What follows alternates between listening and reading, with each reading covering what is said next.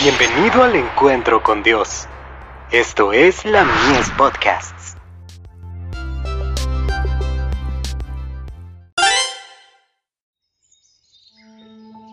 La maravillosa gracia de Dios nos induce a ser semejantes a Cristo. El que dice que permanece en Él, debe andar como Él anduvo.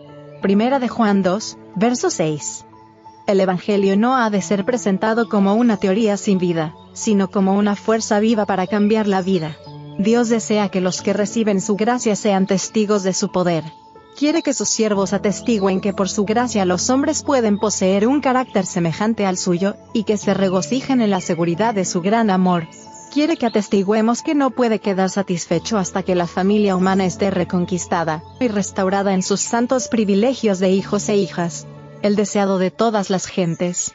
Página 766. El pueblo de Dios se distinguirá como un pueblo que lo sirve plena y cordialmente, no honrándose a sí mismo, sino recordando que mediante un pacto solemnísimo se han comprometido a servir al Señor y únicamente a Él. Testimonios para la Iglesia. Tomo 9. Página 17. Dios exige que sus hijos sean perfectos. Su ley es una copia de su propio carácter, y es la norma de todo carácter.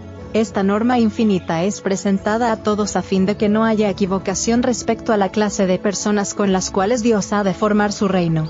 La vida de Cristo sobre la tierra fue una perfecta expresión de la ley de Dios, y cuando los que pretenden ser hijos de Dios llegan a ser semejantes a Cristo en carácter, serán obedientes a los mandamientos de Dios. Entonces el Señor puede con confianza contarlos entre el número que compondrá la familia del cielo vestidos con el glorioso manto de la justicia de Cristo, poseen un lugar en el banquete del Rey. Tienen derecho a unirse a la multitud que ha sido lavada con sangre. Palabras de vida del Gran Maestro. Página 298. Todas las cosas deben ser vistas a la luz del ejemplo de Cristo. Él es la verdad.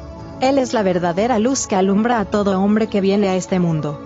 Escuchad sus palabras, copiad su ejemplo de abnegación y sacrificio, y mirad a los méritos de Cristo para obtener la gloria de carácter que Él posee para concederosla.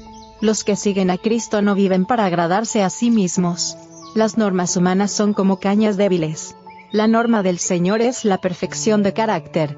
Testimonios para los ministros. Página 426.